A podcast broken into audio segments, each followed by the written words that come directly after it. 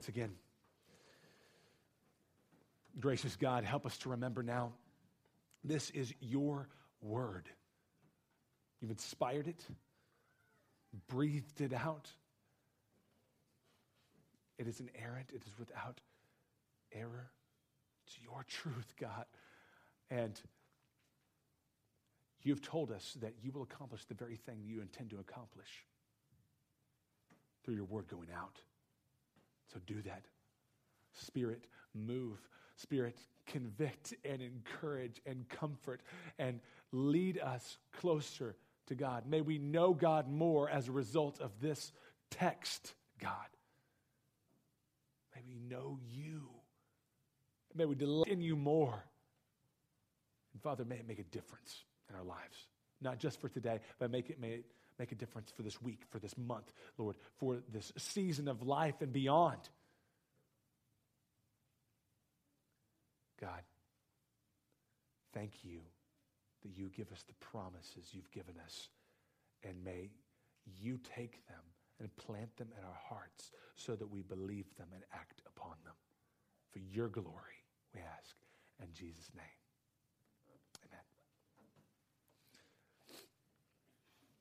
Surely we all know who Charlie Brown is.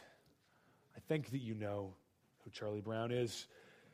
He's been called the lovable loser. It's kind of a, an anxious little guy often talked about his, his fears and his worries um, to Lucy and to Linus. I found a quote of his this week that I want to share with you. A quote of Charlie Brown's. I think he's talking to Linus whenever he says this, but listen to the words of Charlie Brown. I have a new philosophy. I only dread one day at a time. What does he mean? He means that he has come up with a new way to cope with his fear and his anxiety, his dread. That is, by putting a cap on the amount of time upon which he will allow himself to focus his fear. He's going to limit his fearing, his dreading, to one day at a time. And that's the way he is going to, to deal with his fear and his anxiety. Why did you laugh when I, when I said that? Well, probably for, for multiple reasons. One of which, it's just kind of humorous to imagine a kid talking about dread, you know, at all. But you probably also laughed because you can relate. You can relate. And I think that's part of the, uh, some of the genius of Charles Schulz and writing Charlie Brown relatability. You know what it's like to look into the future and compile a running list of experiences and people, events, and possibilities that you fear the arrival of? You know what that's like. There's a lot of things in this world to be fearful of, isn't there? There's a lot of things to be afraid of, and, and we can easily become overwhelmed and crippled by fear as we let our minds wander into the future unchecked as we let our minds wander into the what ifs of tomorrow and the next day, the next day after that. So it kind of sounds reasonable to only allow yourself to dread one day at a time, right? Charlie Brown is doing something that we often try to do when we are experiencing fear. That is, he's finding some way to deal with it so that it's, it's not as gripping, it, it's not as debilitating. So we, we may try this by attempting to convince ourselves that it's not as bad as we think it is. Or we may compare ourselves to other people whose lives seem a lot more fearful than our lives, so we feel better about the situation. That's how we might cope. Or we try to persuade ourselves that, that our situation has extenuating circumstances, right? That kind of stuff doesn't happen to people like me. And those are really only some minor defenses that we use against the fears that we're confronted with. Um, other times, we, we may try to soften the impact of our fears by building up our resumes or stockpiling money into savings, or making friends with the right people, or educating ourselves as much as possible on some issue. And that's how we, we deal with our fears or confront our fears. Maybe I didn't mention your, your coping mechanism of choice, but you just fill in the blank. What do you do? These are all ways, whether big or small, that we humans try to, to cope with our fears. But they are just that. They are just ways to cope. They don't make the fears go away, they don't make the fears leave. They may make us feel a little bit better about the fears, but the fears still remain. The text we're going to look at today, it's full of good news. It's full of good news. The good news that you don't have to be afraid. It's full of the good news that you don't have to simply cope with your fears. You don't have to only have moments where you can only tell your fears to go to the back seat. You can have freedom from fear. You can pull the van over and tell the fears to get out. See, because the Bible tells us that God is stronger than our fears. That's why I'm so glad that Charlie picked that song.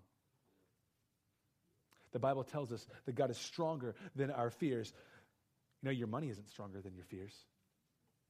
What if the stock market crashes? You know, your relationships are, are not stronger than your fears because people move. People betray you. People will eventually die. Your, your resume isn't stronger than your fears. What if your field of expertise is, is in less demand in the future? Or what if it becomes obsolete entirely? Those things aren't stronger than your fears, but God is. God is. Turn with me in your Bibles to our text. is Psalm 46 this morning. Psalm 46. As we'll see from this psalm, there is nothing that stops God in his tracks. There, there's nothing to which God looks in his arsenal and says, I, I don't know about that one. No, uh, I don't know if I've had anything to cover that. God is stronger than our fears. And if He is, and He is stronger, then we can be confident in Him. We can see those fears dispelled because we also know that He's with us. Not only is God stronger than our fears, we are told from the scriptures that He is with us, this God who's stronger. So follow along with me as I read Psalm 46. The sons of Korah write God is our refuge and strength, a very present help in trouble. Therefore, we will not fear, though the earth gives way, though the mountains be moved into the heart of the sea, though its waters roar and foam, though the mountains tremble at its swelling. There is a river whose streams make glad the city of God, the holy habitation of the Most High. God is in the midst of her. She shall not be moved. God will help her when morning dawns. The nations rage, the kingdoms totter. He utters his voice, the earth melts. The Lord of hosts is with us. The God of Jacob is our fortress. Come behold the works of the Lord, how he has brought desolations on the earth. He makes wars to cease to the end of the earth. He breaks the bow and shatters the spear. He burns the chariots with fire. Be still and know that I am God. I will be exalted among the nations, I will be exalted in the earth. The Lord of hosts is with us, the God of Jacob is our fortress. May the Lord bless the reading of his word. This morning, we're only going to find two points here in our text. And they are number one, God is our fortress when the immovable is moved. God is our fortress when the immovable is moved. And we also see that God is our fortress when nations rise and fall. He's our fortress when nations rise and fall. So let's look at our first point. God is our fortress when the immovable is moved. Look with me again at verses 1 through 3. The sons of Korah tell us that God is our refuge and He is our strength. He is our refuge. That is, He's our shelter. He is the one to whom we run in the midst of fearful circumstances, as in a storm? And He is our strength. He is the one who is powerful, though we are weak. I, you know, I love the rock solid simplicity of this text of Scripture. God does not simply lead us to a place where we can get refuge and strength, right? He does not simply tell us where we can find shelter from the storm. He doesn't just point us in the right direction. And He doesn't just tell us how to unlock our inner strength so that we can find shelter and refuge and strength in ourselves. No, that's not true. No, the text says God is our refuge and strength. He didn't just point us in the right direction, He is our refuge and strength. So I think that children illustrate this well. When they are in a situation is truly fearful for them, I'm sure you've seen it, a child that's truly afraid, what happens? Only mommy or daddy will do, right? Only mommy or daddy will do. Now, it doesn't matter for Justin, uh, my second oldest son. It doesn't matter how much I might stand there and tell him, You can do it, son. You can do it. Just, just whatever it is, you know, step out. And, you know, it's okay. Take, eh, you know, take a step. Whatever it is you're fearful about, you know, eh, just get into the pool, whatever it may be. I'll sit there and say, You can do it. You can do it. You can do it. I can, I can preach that to him until I'm blue in the face. But he's not moving until I grab his hand. He's not moving until daddy comes and helps. And you know, too, that kids can smell a counterfeit a mile away. You're not daddy. You're not mommy. That ain't flying, right? They know. I mean, even if you know you see a kid and they, they've got their eyes closed, just kind of waiting for mommy or daddy, someone else grabs them. They, they're not looking, but they know that's not mommy or daddy. They can feel it somehow. They just know. They can smell a counterfeit. When children are afraid, nothing or n- no one else will do besides mommy or daddy. And you know what? Humanly speaking, they're right. If we're, if we're talking about just humans on this earth, there's no, there's no other person that's going to care for them like their mother or their father. You know, we can learn something from kids. We must believe this about God, too. We must believe that there are no other alternatives, no counterfeits for me. I'm, I'm scared, I'm afraid, I'm not going to turn to something that will just break or crumble eventually. I'm going to go to the one who cares for me most, the one who is stronger. Always, no matter what the fear is, he's stronger. No alternatives, no counterfeits for me, please. Only God will do. We must believe this about God. Look with me at a, uh, another text that kind of helps us see God as refuge a little more emphatically, and that's Psalm 18, verses 1 and 2. Flip over there with me. Psalm 18, verses 1 and 2.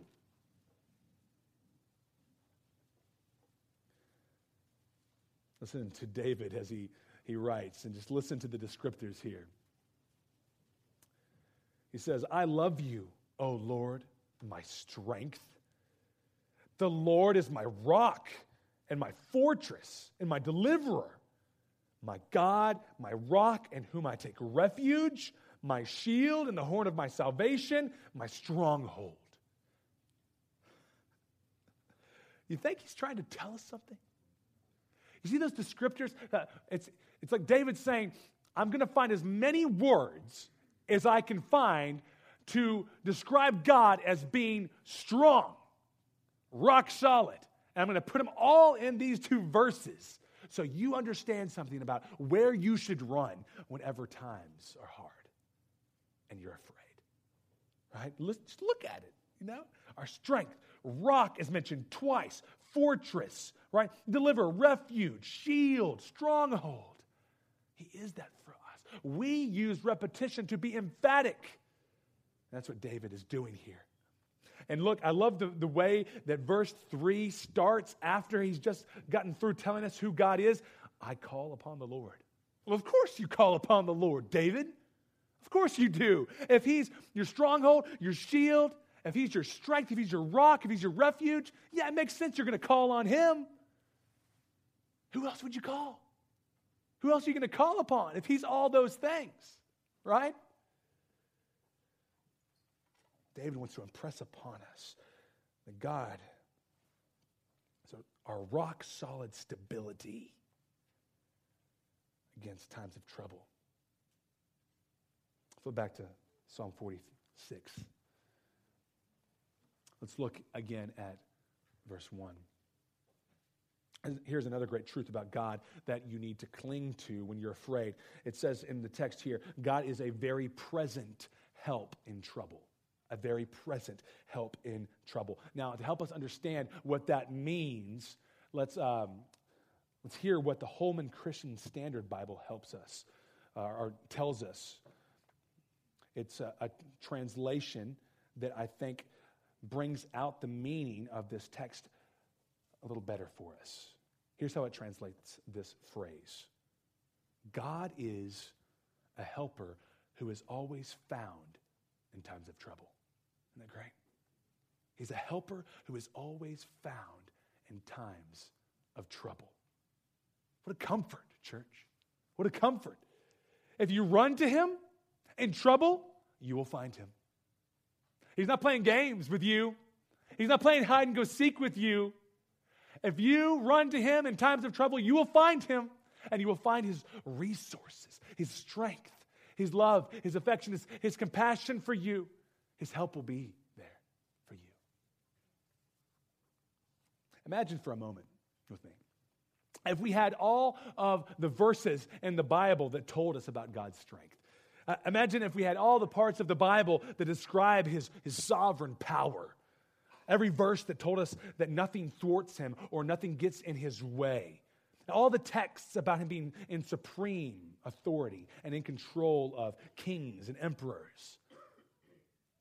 But then imagine that we didn't have any of the verses that told us that all of that strength, all that sovereignty is for us for his glory. Imagine if we, we knew that about God. We knew about all of his strength and his sovereign power, right? That he is, that he is rock solid, unchanging, stable. But then we didn't have any of the verses that told us that he is that for us, his people. That would seem cruel. It would seem malicious, wouldn't it? The church, praise God, that's not true. That's not true. The perfect strength and power and sovereignty of God are combined with his love and his mercy so that those who trust in him can look at Psalm 46 1 and they can read, God is our refuge and strength. And I'm in that hour because I trust in him by his grace. I'm in that. He's a refuge and strength for me for his glory. He's doing this for me. He is that for me. Praise him. So we can be assured that because of God's love to us through Jesus' life and death and resurrection, that God's strength becomes the help of God for us. Do you know what I'm saying? because Jesus came and he lived a perfect life and he died in the place of sinners and he rose again so that those who believe will have freedom from sin, forgiveness, will be brought into the family of God, will be reconciled to God. We have those things. Because of Jesus' sacrifice, God's strength becomes his help for us.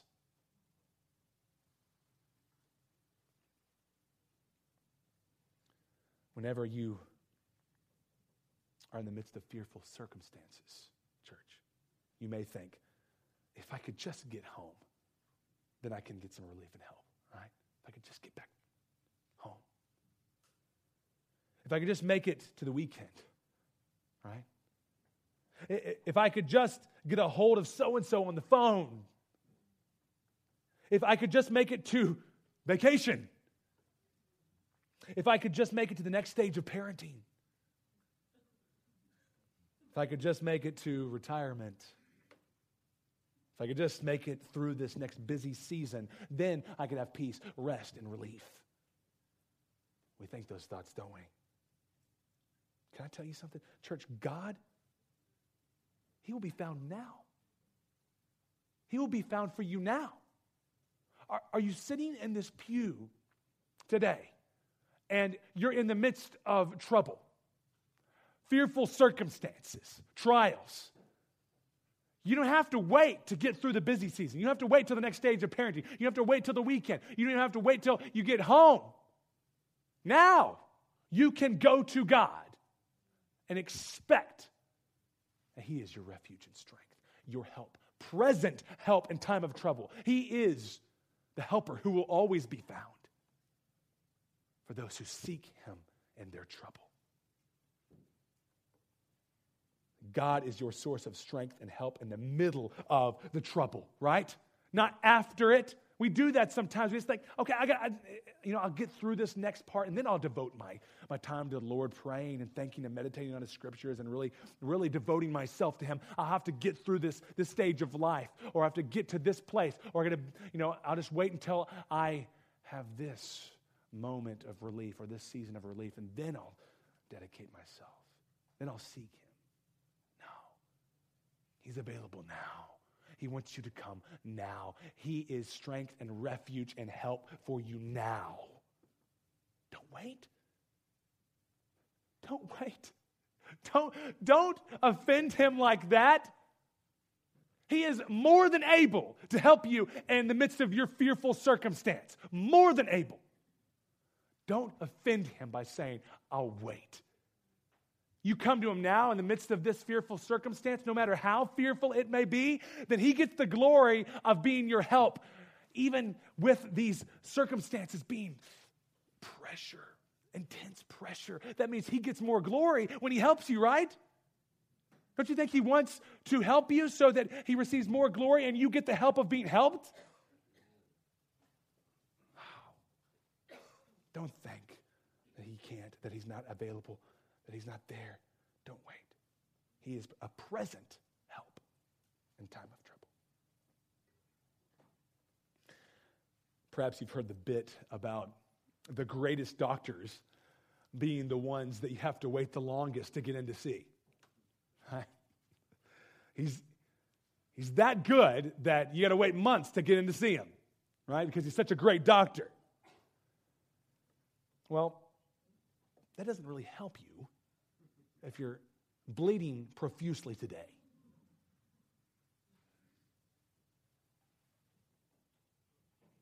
You have to settle for a mediocre doctor. Not true with God. You don't have to wait. Now, because of Jesus, right? He's our mediator. He's the one that, that gave us the way to God so that we come through Jesus. Anytime we can get to God through Jesus, no matter where you are, no matter what you're going through, no matter how intense the circumstances may be, you can get to your refuge and strength because of Jesus. You don't have to wait to see him. You don't have to wait to get an audience with the king, right? He's there now. Go to him. You know, he's not surprised by what you're going through. He's not surprised. He, he's, he's in charge of all of it. He's not like a, a doctor. You, you, you, you might, with doctors, you, you know, you might be able to stump them with whatever you're going through. Even they might not have answers, right? They might not be of any help. You know, you go in there and you say, this is what's going on, and, and they, they really can't do anything for you, you know? Or, or they're back while you're in the examination room, they're flipping through their textbooks, like, what's going on? Here? You know, you didn't take, You didn't take God by surprise. He's got grace, He's got wisdom, He's got power and strength for you now. Now. That's just verse 1. This is verse 1. Look, at, look with me at verses 2 and 3. Because God is our refuge and strength and present help in times of trouble, we should not be afraid. That's what the text says. Therefore, we will not fear. We will not fear. We don't we should not be afraid. And that's not just in regard to little everyday fears, okay? But even cataclysmic, truly terrifying fears for which you may not even have a category. You're like, there's something in my life I'm so terrified about that there's nothing else that ties me like this. And so I put it over here in a category by itself. It might be one of those kinds of fears for you. God is stronger. God is stronger. Why? Why do I say that? Because in verses 2 and 3, the sons of Korah are describing events that I would imagine are some of the most chaotic, petrifying things to live through. It says here, Though the earth gives way, though the mountains be moved into the heart of the sea, though its waters roar and foam, though the mountains tremble at its swelling. Though those things are happening, I will not fear because God is my refuge and strength and present help in times of trouble. Right? So, here's the picture. There's a preacher, Mark Mullery. He suggests this picture here seems to be of an earthquake followed by a tsunami. Mountains are trading places with oceans, right? Mountains and oceans are trading places. And, you know, I've never been through either of those. I've never been through either of those natural disasters, but I have spoken with people who have been through earthquakes who live out in California, and it seems to be unsettling in a bit of a different way. Listen to what uh, author Sam Storms says about earthquakes in reference to this text. It's one thing to feel the force of a destructive tornado or the raging waters of a flood. It's another thing entirely when the ground under your feet begins to shake and convulse. Suddenly, all man made props, all structures of support crumble and leave you helpless. There's something psychologically unsettling about an earthquake that isn't necessarily the case with other natural phenomena. All one's moorings, one's sense of balance, one's physical and emotional stability are swept away. There's nothing left to grab hold of. When you get out of a bounce house or you, you step off a, a ship, you know, kiss the ground, right? Why do you run to go kiss the ground? Because the ground is solid, right? It's not moving underneath your feet. You don't like the, the instability. If you're, you're a person that doesn't like, just doesn't like being on boats because of the rocking, or, or if you know you've been in a bounce house with your kids and you get on the ground and there's something ah, comforting about being on solid ground again, right? Why do you kiss the ground? It's unmoving. It's sure, stable, right? But where do you go when the immovable begins to move? Maybe you think you're safe from earthquakes because you live in the great state of Texas. Uh, apparently, we have some earthquakes here too. Not as strong as California, of course, but we have some here. But maybe you think you're safe from earthquakes. You're like, that's not going to happen. Well, there are things that you do think are immovable in life. Even if you wouldn't admit it, you act like certain things are immovable for you, right? Think of a person or persons, something, some experience that has seemingly always been there for you, that you've learned to depend on, and that to remove it would mean devastation for you. Think of that. Is it family? Family were to move away, be swept away from you? Would you be devastated? Friends? Maybe your freedom taken away from you, your health. What about the, the normal use of your body? What happens when the immovable begins to move? You know, what, maybe, maybe for you, it's your house, your home. You know, this, um, this last spring in, in April, April or May, we sold our house so uh, we could move out to California for two months to get church planting training. That's where we were this last summer. So we, we sold our house. We've been in for seven years. It was west side of Fort Worth. And uh, I tell you what, I didn't anticipate the fact that when I got out to California, uh, I, was, I was unsettled and disturbed because I didn't realize how much comfort and stability I had gotten from an actual place. That house had given me a lot of comfort, a lot of stability, a lot of familiarity that, that gave me peace and realized how much of it I sought in, in a place that I could go home to. And it was the same place all the time until I got away from that place and uh, went somewhere else that didn't feel like home. What is it for you? The thing you treat as immovable. One day it's going to move. One day it's going to move. Don't run to something else that will eventually move, right? Because you'll run to something else that'll eventually move. And, and the longer that you, um, you depend on that thing or that person or that place or whatever, the more that you'll, you'll lean. The heavier you'll lean, the more weight you'll put on it, and then it'll be more devastating whenever it actually does move out from underneath you. Don't run to something else that's seemingly immovable. Move to God, who is actually immovable.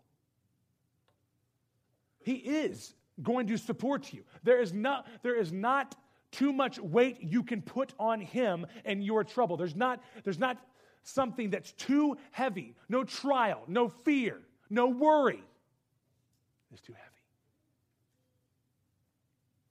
He is your strength. He is the fortress that will never be breached when all others have been taken by the enemy.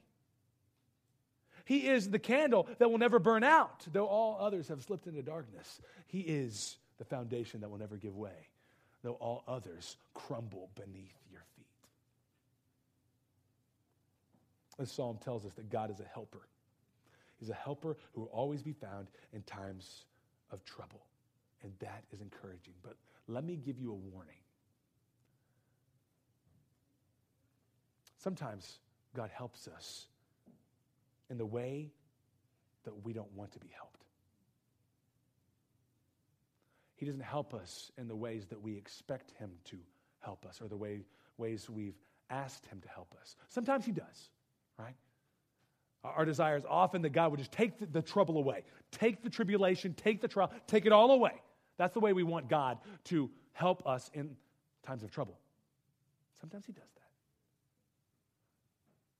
But I think more often, what he does is that he gives us himself in the midst of the trouble so that we will walk through the trouble in a way that's pleasing to him while he's growing us in our faith and we are learning to find our contentment in him. That's often the way he gives us help. He doesn't take the circumstances away. Sometimes he does that, but, but oftentimes he says, I'm giving you myself in the midst of this. All of my strength, my resources, my grace that I have given you because my son died in your place and you've trusted in him. I'm giving you that as you walk through this. I'm giving you me. I think it looks like this often. Look, look with me at Joshua 1. This is how uh, God's help in times of trouble often looks for us. Joshua 1. We'll look at verses 1 through 9. Let me give you a little context of what's going on here with uh, Joshua. The very beginning of the book, uh, Moses, the previous leader of Israel, he has died.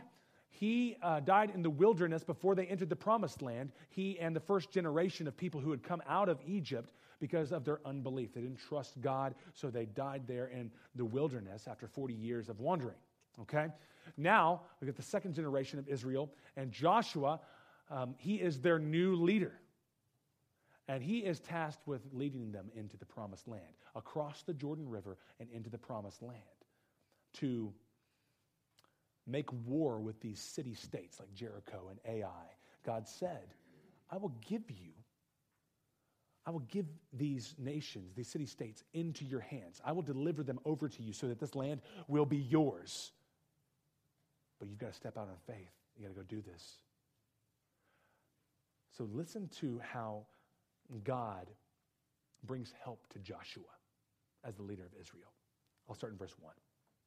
After the death of Moses, the servant of the Lord, the Lord said to Joshua, the son of Nun, Moses' assistant, Moses my servant is dead.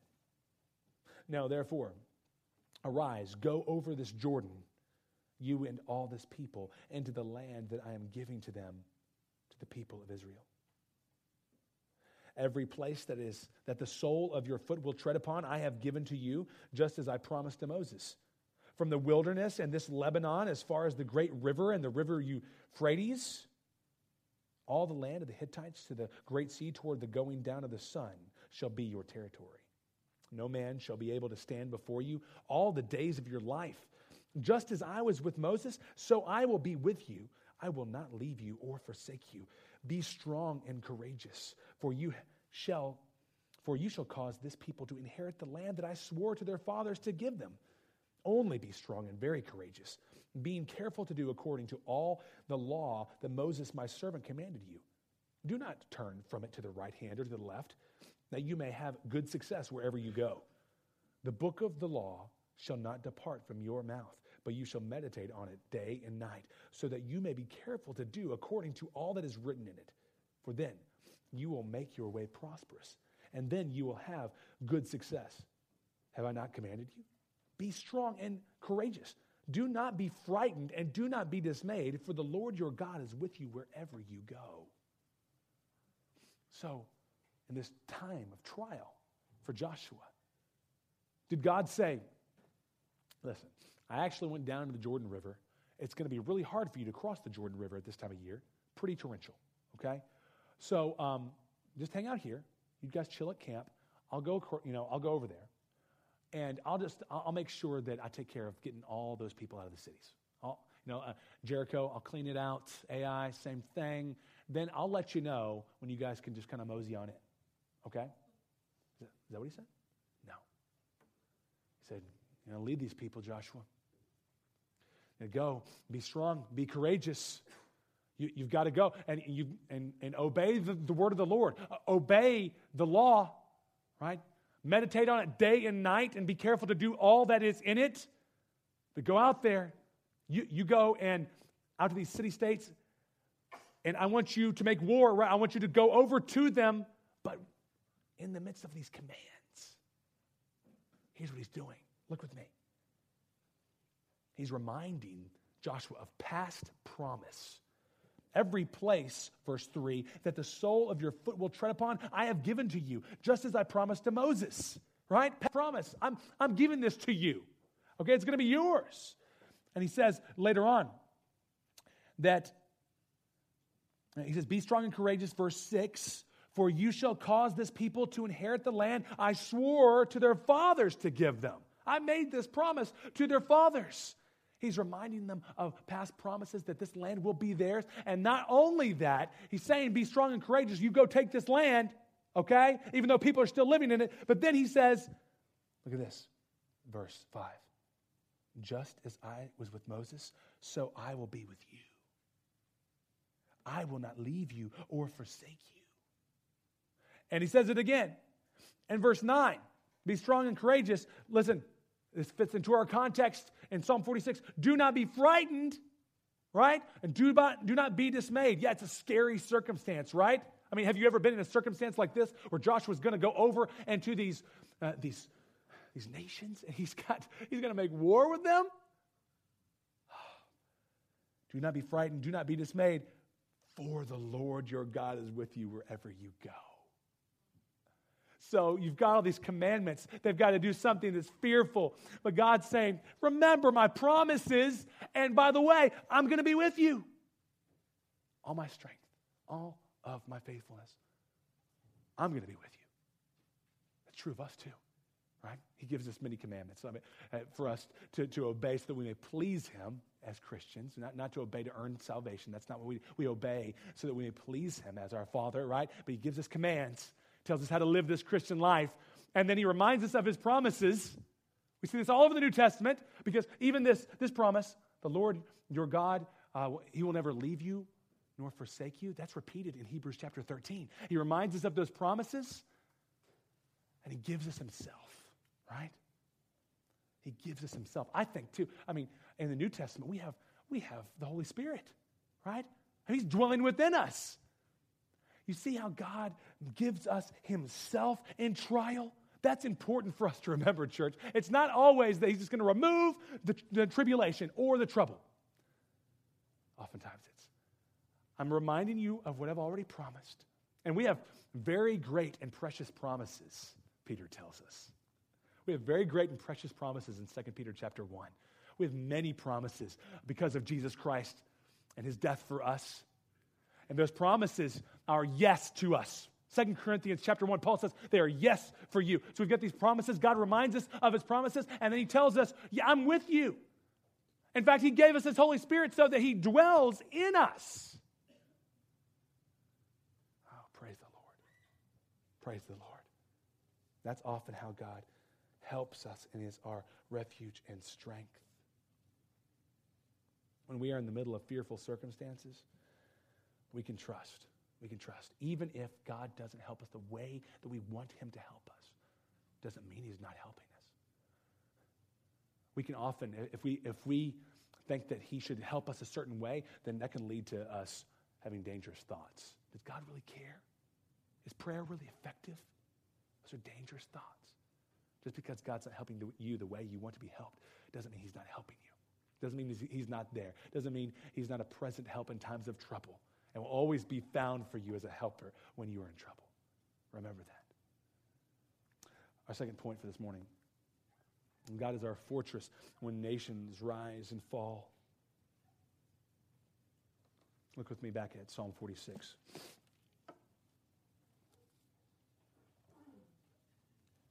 The people of God can also fight fear with the knowledge that God is our fortress whenever there is upheaval in the nations, when world powers and nations rise up and are, are taken down, when wars take place, and there is all of this desire for dominion in the world to dominate, we can still trust God. He's still our refuge and strength.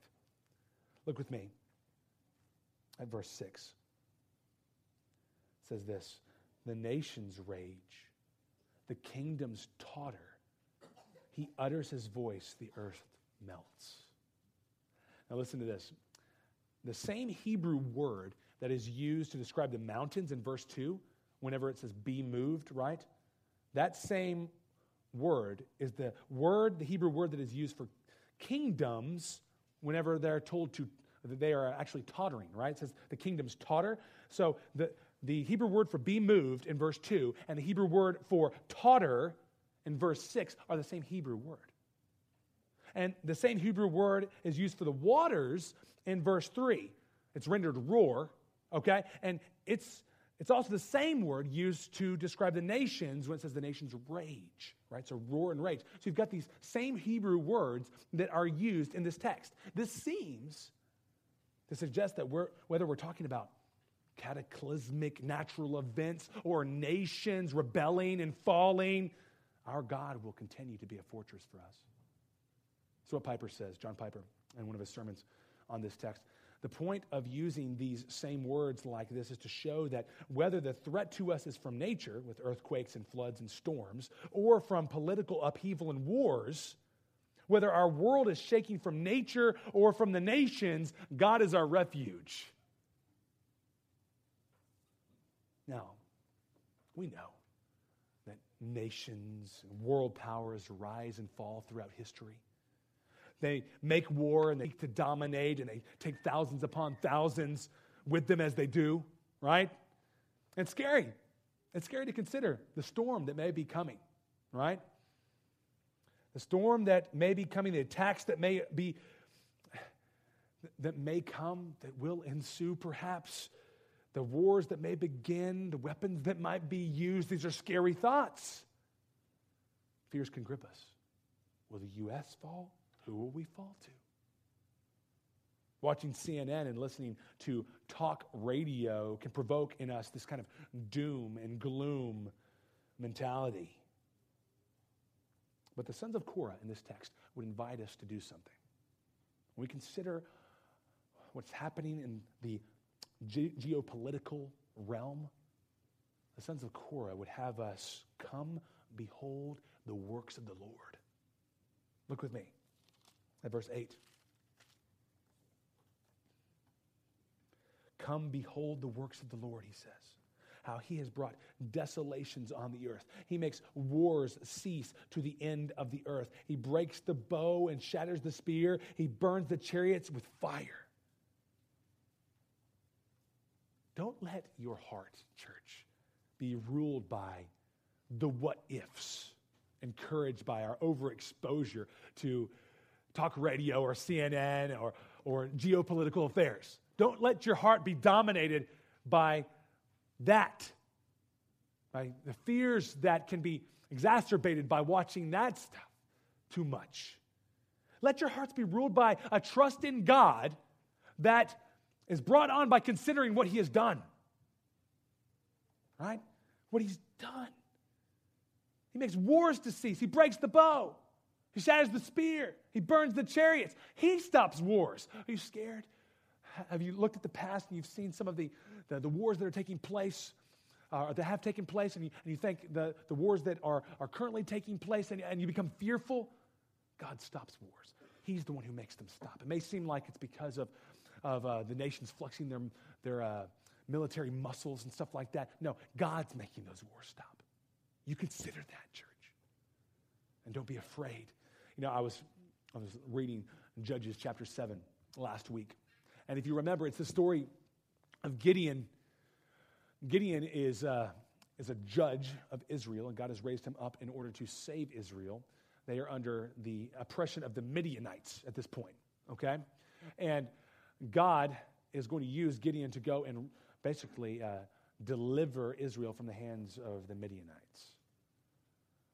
But God's going to do something first. If you remember correctly, uh, the army of Israelites that uh, were with Gideon, uh, it was 32,000 soldiers. And God said, You got too many soldiers. You got too many. It's because God knows if they win with 32,000 soldiers, then it's going to be very easy for Israel to, to put all of the glory on them, right? It's going to be really easy for them to brag about themselves. Yeah, we got that done. We defeated the Midianites. You know, high fives all around. Okay? They know that's, that's what they're going to be tempted to believe. That it was them that did it. So God says, No, you got too many guys. So he gives them a way to trim that army down, right?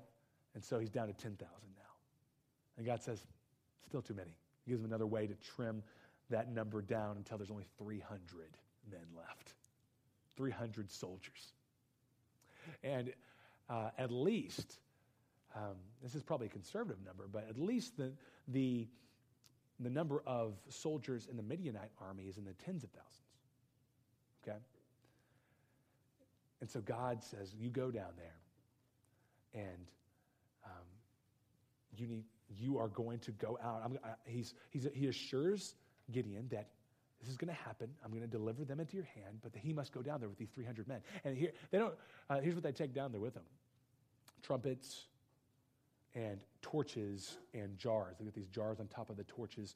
And uh, all at once, these 300 men, they're just kind of standing above the, the camp at night of the Midianite army. And they blow the trumpets all at once. And they break these jars that are over the torches, and they see all the torches light up. And what happens? This, this army, this large army, you know what happens? They run away. They run away crying. They flee, right? 300 of them, they flee.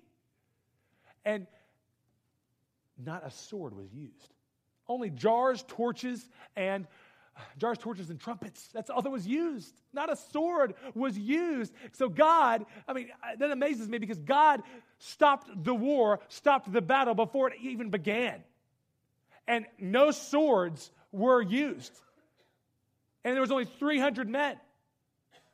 I mean, that's the power of God. This is the kind of stuff that we should be considering so that we do not become fearful. Look at how God delivered his people with 300 men uh, with, without using a sword. It's beautiful, isn't it? That, so when we when we run into this verse in Psalm 46, come behold the works of the Lord, think things like that. Return to texts like that in the scriptures. He didn't need swords, he didn't need a lot of men. He stopped before it happened. Now, we don't have a commentary on the, on the battles and the wars that are taking place in our day and age, right? We don't have God coming along and saying, This is why I'm doing this. You know, I, I you know, see how this happened? That was, yeah, I did that for this reason. We don't have that. Right? But we can look back in the Old Testament at the wars and we can see why God does what he does. And we can consider that and know he's in control of it. The affairs of men, the world forces, and all that they're doing, he's, he's in charge of it. They don't exceed his authority. He's sovereign. That is comforting. I even think about um, the fact that in, in Jeremiah 27, verse 6, King Nebuchadnezzar of Babylon, the king of the major world power in, uh, during that time in history, I mean, he's the most powerful king in the world at that time. And you know what? God calls him Nebuchadnezzar, my servant. That's crazy to me. It's not because Nebuchadnezzar at that, at that point was repentant or, or he was worshiping God. He was like a servant, like you know, we call ourselves servants of Christ. That's not what, what he means by servant. What he means by servant is I'm using this king for my own purposes. He's a pawn for me. I'm using him to do what I've planned to do. The greatest king in the world, the most powerful king in the world at that time. He's the servant of God because God's using him to do what he wants him to do, playing right into God's hand amazing? These are the things you should be considering when you, when you become fearful of what's going on around you. Think of the control, the power, the sovereignty, the strength of God. Wars cease only when God stops them, right? Men rise to power only when God sovereignly places them there. Let those thoughts obliterate your fears. Church, what would you tell a child who was terrified of a thunderstorm. Obviously, just shaking with fear because of a thunderstorm that's taking place one night. What would you tell that child? Maybe something like this God is in charge of that thunder and that lightning. There is no lightning bolt or roll of thunder that God does not send into the sky. No lightning bolt, no roll of thunder that God does not send into the sky.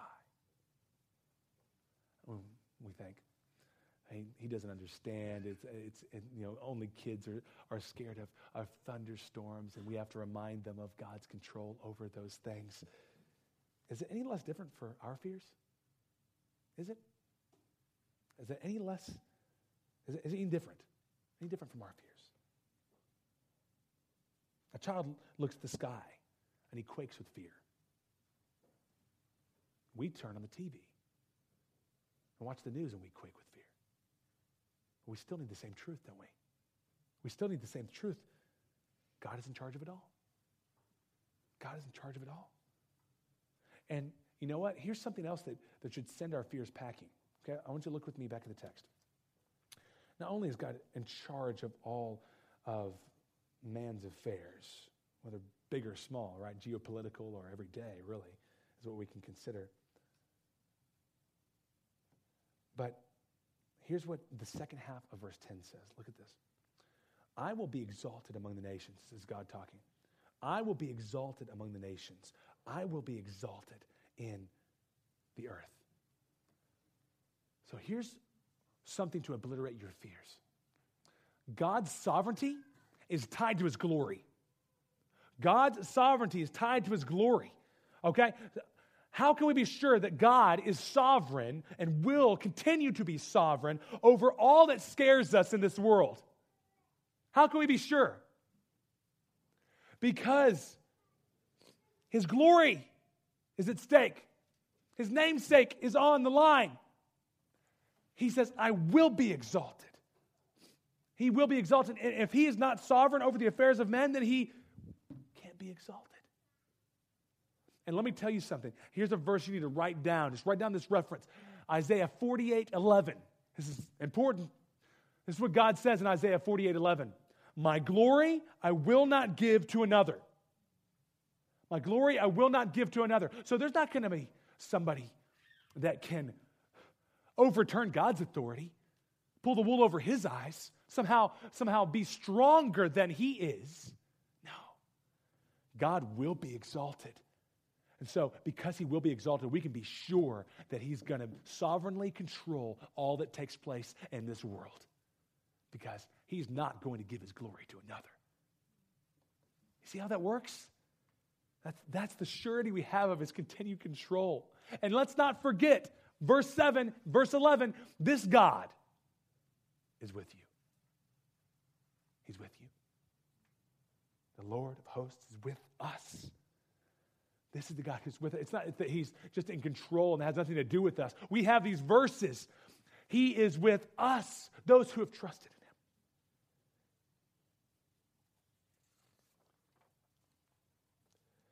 in him. As I'm closing up here and ending, let me draw your attention to one final thing. We're told at the beginning of verse 10 be still and know that I'm God. It's probably the most popular verse out of this psalm Be still and know that I am God. Now, if you have the NAS translation, it reads, Cease striving instead of be still. I think that's a better translation here. Cease striving instead of be still.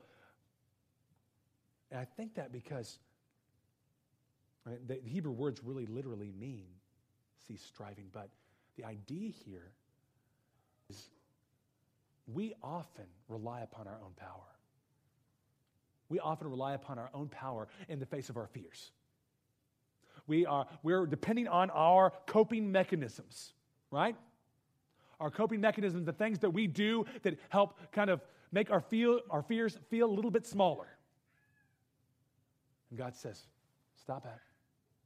He doesn't want us to panic, but neither does He want us to continue in our own efforts of addressing or coping with our fears. We must turn our minds and hearts to who God is and what He has done. Right? Be still, cease striving, and know that I am God.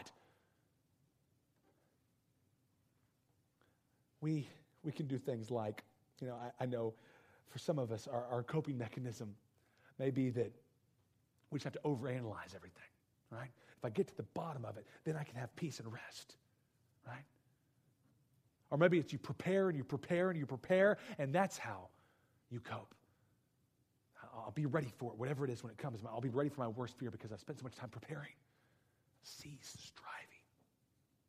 Know that He is God. He's the one that's supreme in authority, He's the one that's in control. Let that dispel your fears. Now, listen, church, here's a, way of application to this. Oftentimes, when we open up the Bible, we're so obsessed with finding an application, right? I need to find a principle of application that I can practically apply to my life today. And I, I love that emphasis. I do. I think it's important that we apply Scripture. But so often we're looking for the, the practical application, the principle, the method uh, to, to put to work in our lives today that we forget to be still and consider who He is and what He's done, right? Sometimes, church, many times I would say, we forget to consider Him. The Bible's about Him.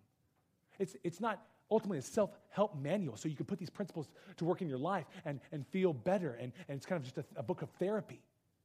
It's not, it's not, it's not that. We, we can have principles that are, that are helpful for us, but it's a book about God and His glory and His plan of redemption and Him calling out a people for Himself. That's what the book is about. It's about Him. And so sometimes the application, church, is just that we would adore God, stand in awe of who He is and what He's done. Sometimes that's the application. That we would just, oh, this is the God who is there. And he is all these things for me, not because of my goodness, but because he is good and he loves me in Christ.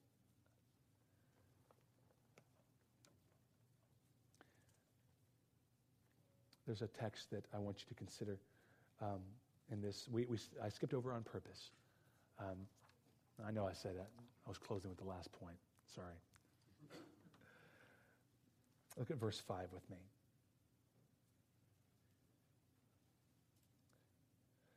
Now, if you look at verse 4, can I give you some, some context here as we go into verse 5? The city of God, right, um, is where the people of God dwell. And verse 5 says, God is in the midst of her, He's, he's with His people. She shall not be moved. The people of God shall not be moved. In this text, we've got lots of things moving, don't we? We've got the mountains. Mountains are moving. We've got the waters, they're, they're moving. The, the nations, they're, they're moving. They're rising and falling. But here we find that those who trust in God, God's people, they will not be moved. Got all this other stuff moving. The people of God will not be shaken. The people of God will not be moved.